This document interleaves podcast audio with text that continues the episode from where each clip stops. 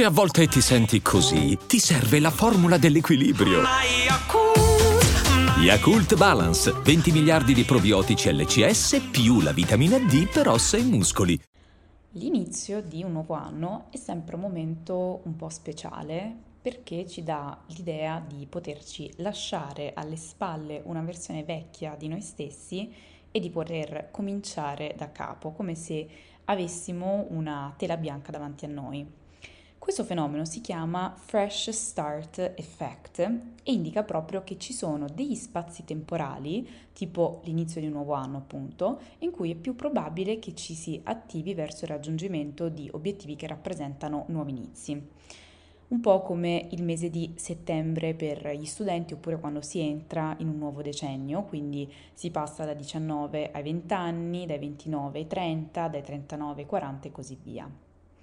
Che poi sono davvero nuovi inizi, tutto sommato sono passate ventiquattro ore, esattamente come ieri, esattamente come domani, eppure ci sentiamo legittimati a metterci in discussione, a prendere le distanze da una versione che sentiamo non ci rappresenta più, a mettere un punto fermo. Comunque questa sensazione di poter cominciare da capo ha un impatto positivo sulla motivazione, ci sentiamo carichi, ci sentiamo energici, ispirati, ambiziosi, ci sentiamo motivati a fare grandi cambiamenti, a migliorare la nostra vita professionale, sentimentale, a investire sulla nostra salute, sulla nostra felicità. Io onestamente penso che questa sensazione di eccitazione legata ai nuovi inizi sia sana. Quello che non è sano è sentirsene oppressi, schiacciati o sentirsi in dovere di cambiare e fare qualcosa di nuovo per forza, oppure porsi obiettivi senza nemmeno sapere perché, senza sapere se è quello che vogliamo davvero o senza pensare a quale sia il processo per raggiungerli. Questo è trecentosessanta, un podcast dedicato al benessere a trecentosessanta gradi. Cominciamo! Io penso che il rischio di quando si fanno nuovi propositi forzati, per così dire, dalle circostanze è che questi vengano disattesi o dimenticati prima ancora di averli formulati e interiorizzati. E questo finisce per alimentare il nostro senso di inadeguatezza, finiamo per sentirci non in grado, non abbastanza, finiamo per sentirci in affanno, oserei addirittura dire in ritardo rispetto alla nostra personale tabella di marcia. Ma allora, qual è il segreto per portare a termine nuovi progetti? Cosa posso fare per evitare che mi assalga questo senso di fallimento legato al mancato raggiungimento degli obiettivi che mi sono prefissata? Ecco, vorrei che fosse questo il focus principale di questo episodio, ma prima di entrare nel vivo del discorso voglio fare un appunto. Vorrei che fosse chiaro che non sta scritto da nessuna parte che dobbiamo avere a tutti i costi l'ambizione di iniziare nuovi progetti. Voglio normalizzare anche lo spettro opposto legato ad un nuovo inizio, che è non avere propositi. Proprio perché a qualcuno l'idea di doversi fissare necessariamente degli obiettivi può sembrare opprimente e suscitare sensazioni negative. Io eh, faccio parte di quelle persone che si sentono stimolate dall'idea di definire nuovi progetti su cui lavorare e questa è una cosa che ormai faccio da qualche anno. Mi piace proprio avere dei momenti in cui guardo al mio percorso. Non si tratta di un bilancio, anche perché non mi piace proprio questo termine, in quanto l'approccio che uso non è così eh, scientifico del tipo quest'anno ho fatto questo ma non ho fatto quest'altro e così via. È più una modalità osservativa, come per dire fammi un po' vedere dove mi ha portato il mio proposito di trovare un lavoro che mi desse soddisfazione, che mi piacesse, che avesse un valore per me. Questo infatti era uno dei miei progetti del duemilaventuno.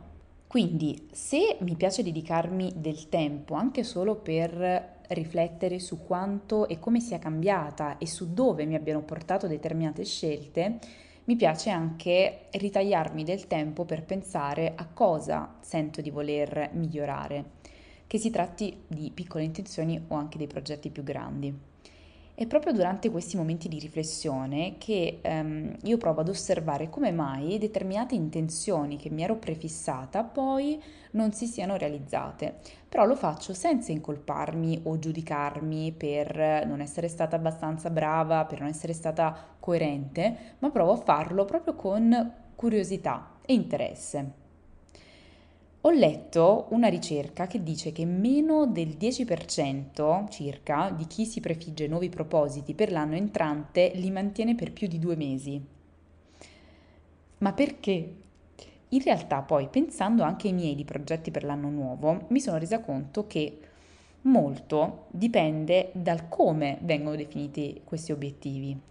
Abbiamo tutti un po' la tendenza a sovrastimare la facilità con cui riusciamo a cambiare le nostre abitudini e potrebbe essere che gli obiettivi che abbiamo deciso di prefissarci rappresentino degli sconvolgimenti importanti, notevoli nel, nel nostro stile di vita, e quindi un primo fattore potrebbe essere darsi degli obiettivi troppo difficili da realizzare. Quindi piuttosto partiamo con calma con piccoli propositi che siano comunque pratici e però non ci limitino troppo. Soprattutto perché quando abbiamo la tendenza a darci degli obiettivi troppo ambiziosi, questo l'ho notato su di me, c'è una componente su cui di solito riflettiamo molto poco, che è il percorso per raggiungerli. E qui eh, volevo fare una riflessione. Stavo pensando che questa idea di darsi obiettivi e quindi proiettarsi nel futuro sia un po' in antitesi con eh, un approccio che ci chiede consapevolezza e presenza totale nel momento. Perché in effetti se sto elaborando un proposito vuol dire che sto immaginando una mia versione del futuro che sia più felice o più soddisfatta come conseguenza del coronamento, del raggiungimento di quel proposito. Però al tempo stesso mi dico, ma come sarebbe la mia vita se non mi dessi una direzione, se non facessi dei progetti a lungo termine? Io onestamente sento di averne bisogno, però non è forse un po' un controsenso? La risposta che mi sono data io, e poi magari mi direte voi che cosa ne pensate, è che è giusto definire un obiettivo verso cui tendere, a patto che il percorso per il raggiungimento di questo non ci veda totalmente assenti e proiettati solo in quello che sarà. Questa cosa di godersi il processo, che si sente spesso, non è per niente banale.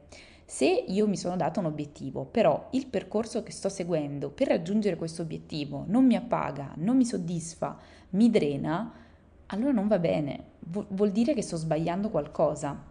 Anche perché dipende sicuramente dalla tipologia di obiettivi, però può capitare che sia più il tempo impiegato per raggiungere questi obiettivi che quello che trascorreremmo godendoceli. Io nel processo voglio sentirmi presente, voglio essere radicata. Un'altra domanda che secondo me dovremmo farci quando si tratta di nuovi propositi è la seguente: ma io lo voglio davvero?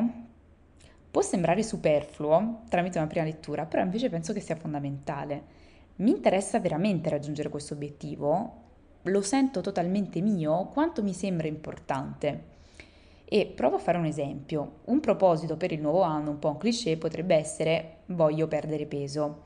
Però prima di imbarcarci in una strada fatta di diete, di privazioni, di limitazioni varie, chiediamoci un attimo di chi sia questo obiettivo, perché magari io tutto sommato mi piaccio pure con qualche chilo in più. Scavando dentro di me io questa urgenza di dimagrire proprio non la sento. Magari però sento una pressione esterna tale per cui nemmeno mi domando se lo voglia davvero o meno. Quindi proviamo a risalire al vero proprietario dell'obiettivo che abbiamo deciso di prefiggerci, e lo so bene, questo non è per niente un esercizio facile, visto che in qualità di esseri umani siamo spesso condizionati da tutto quello che ci circonda. Quindi se l'input di questo obiettivo non è riconoscibile a me, allora che senso ha? Praticamente mi sto condannando al fallimento, o nel migliore dei casi sto collegando la mia gratificazione alle pressioni che gli altri esercitano su di me. Al di là di prefissarsi obiettivi che non sentiamo propriamente nostri, un'altra cosa che ci può depistare siamo proprio noi. Mi spiego meglio. Un proposito che volevo raggiungere a gennaio, magari a giugno non mi interessa più, magari perché le circostanze sono talmente cambiate che ormai le mie priorità sono altre. E a me questa cosa mi succede eh, le rare volte in cui mi prefisso un obiettivo materiale e non, per dire, un obiettivo che ha a che fare con la mia crescita personale. Ad esempio, mh, parlando di esempi generici, ho deciso che quest'anno voglio comprarmi una macchina, faccio per dire. Poi però, per una serie di circostanze che neanche potevo immaginare quando ho preso questa decisione, questa macchina non mi serve più, non ne sento più il bisogno. Questa possibilità di cambiamento, non solo nostra, ma anche del contesto in cui ci muoviamo, è una cosa di cui tener conto, soprattutto quando diamo un valore molto alto al raggiungimento degli obiettivi e leghiamo adesso la stima e la considerazione che nutriamo verso noi stessi. Capire che un obiettivo non è stato raggiunto non perché siamo un fallimento o non siamo in grado di portare a termine cose, raga, attenzione, il modo in cui ci parliamo, questa è una cosa che io dico spesso, ci condiziona molto. Quindi capire che un obiettivo non è stato raggiunto perché non ci interessa più e non è più allineato alle nostre priorità è importante. Comunque c'è da dire che più gli obiettivi sono circoscritti e di breve durata, meno questo effetto dovuto al cambiamento è presente. Un'altra possibilità che vedo è la seguente. Quando si parla di eh, nuovi obiettivi, ci si immagina in una condizione in cui non si è ancora. Quindi, come dicevo prima, ci proiettiamo in avanti e anticipiamo la sensazione che leghiamo al raggiungimento di un dato obiettivo. Per dire, ho deciso che nel nuovo anno voglio comprare una casa nuova. Perché l'ho deciso? Perché sono convinta che il mio benessere e la mia felicità aumenteranno quando lo raggiungerò. Ok, però non posso esserne sicura. Quello che sto facendo è semplicemente un esercizio di immaginazione. Ma che succede se poi la soddisfazione che derivo effettivamente da questo progetto non è quella che avevo sperato? Qui apro una parentesi e mi azzardo a dire che proprio perché noi abbiamo questa tendenza ad abituarci alle cose che abbiamo e dopo un po' perdono quell'aura di interesse, di attrazione che avevano all'inizio, questa è una cosa molto probabile quando si parla di obiettivi materiali. A chi è che non è capitato di sentirsi super contenti dopo aver messo le mani su un oggetto che desideravamo da tanto e dopo qualche tempo poi perdiamo completamente interesse? Quindi, facendo un attimo di recap, perché potremmo fallire nel raggiungimento degli obiettivi? Beh, innanzitutto perché potremmo aver fatto un errore di valutazione quando ce li siamo prefissati, ovvero sono obiettivi troppo grandi, troppo ambiziosi, che rappresentano degli stravolgimenti per cui non siamo ancora pronti. Due, perché potremmo non volerli raggiungere davvero, quindi si tratta di obiettivi che non sentiamo nostri, che ci siamo imposti perché ci siamo lasciati convincere da altri o perché sentiamo il peso di alcune pressioni esterne. Tre, perché potrebbero essere cambiate le priorità e ci siamo resi conto che quello che volevamo sei mesi, un anno, due anni fa adesso non ci interessa più. E quattro, perché non abbiamo pensato al processo, perché da A abbiamo deciso di arrivare a B, ma non abbiamo tenuto conto di come ci faccia sentire il percorso per arrivare lì. Ora, parlando di definizione degli obiettivi, c'è una struttura abbastanza comune che potrebbe aiutarci. Non so se avete mai sentito parlare di obiettivi SMART. Si tratta di eh, un framework per definire obiettivi chiari e raggiungibili e si usa spesso nell'ambito del project management. SMART sta per Specific, Measurable, Attainable, Relevant, Time Bound, che sono tutti attributi riferiti ad un obiettivo che, appunto, secondo questo framework dovrebbe essere S specific, specifico, quindi meglio definire un obiettivo chiaro piuttosto che un obiettivo vago. Un esempio di obiettivo vago è voglio mangiare sano, anche perché spesso manco ci è chiaro cosa voglia dire sano. A me, ad esempio, mangiare riso, insalata e pollo ogni giorno Eh, non la valuto come una cosa sana, però magari per qualcun altro potrebbe esserlo. Comunque, più siamo specifici e chiari nel definire un obiettivo e più ci aiutiamo nel raggiungimento di questo. M measurable. Questo obiettivo può essere misurato? Siamo in grado di tracciarne i progressi? Tipo, se parlassimo di obiettivi economici legati ad esempio ad un contesto aziendale, potremmo dire: il mio obiettivo è di aumentare, che ne so, il numero di utenti del cinquanta per cento. Quando si parla di obiettivi di crescita personale, per me onestamente è più facile ragionare in termini di numero di volte, tipo fare yoga due volte alla settimana. A, attainable, quindi raggiungibile. Questo è proprio il punto in cui facciamo un reality check di cui abbiamo parlato prima, quindi gli obiettivi devono essere realistici, quindi ci chiediamo: è questa una cosa che potrei portare avanti? Questo punto penso che ci aiuti a ragionare sul come, quindi su quello che ci serve per raggiungere il nostro proposito. R, relevant, quindi rilevante per noi, anche questa è una cosa di cui abbiamo parlato prima. Come possiamo pensare di raggiungere obiettivi che non sentiamo come importanti per noi? In questo caso stiamo ragionando sul perché.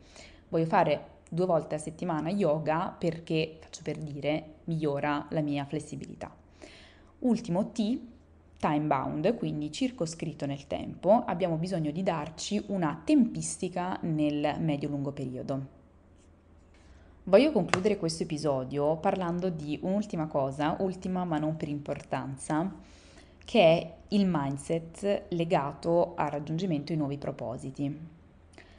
Ho sentito persone che hanno preferito proprio non porsi obiettivi, perché non volevano rimanere deluse dall'ennesimo tentativo di progetti non andati a buon fine. Io lo capisco bene, perché è una forma di tutela, una forma di protezione verso noi stessi. Però vi sfido anche a fare l'esercizio inverso, ovvero a pensare ad un attimo al perché sentiamo di doverci trattare male quando non abbiamo raggiunto quello che ci siamo prefissati. Che senso ha punirsi perché non siamo stati all'altezza delle nostre aspettative? Anche questo è un modo per dimostrarci un po' di amore verso noi stessi. Non prendiamocela male, non siamo troppo rigidi e duri con noi stessi. Non sei arrivata, non sei arrivato dove volevi? Va bene, non ti preoccupare, adesso capiamo insieme il perché, capiamo che cosa possiamo fare e ci riproviamo. Poi stai a vedere che quello di cui avevamo bisogno era solamente un po' di fiducia in noi stessi. Hai ascoltato un episodio di trecentosessanta, un podcast dedicato al benessere a trecentosessanta gradi, a cura di Virginia Gambardella.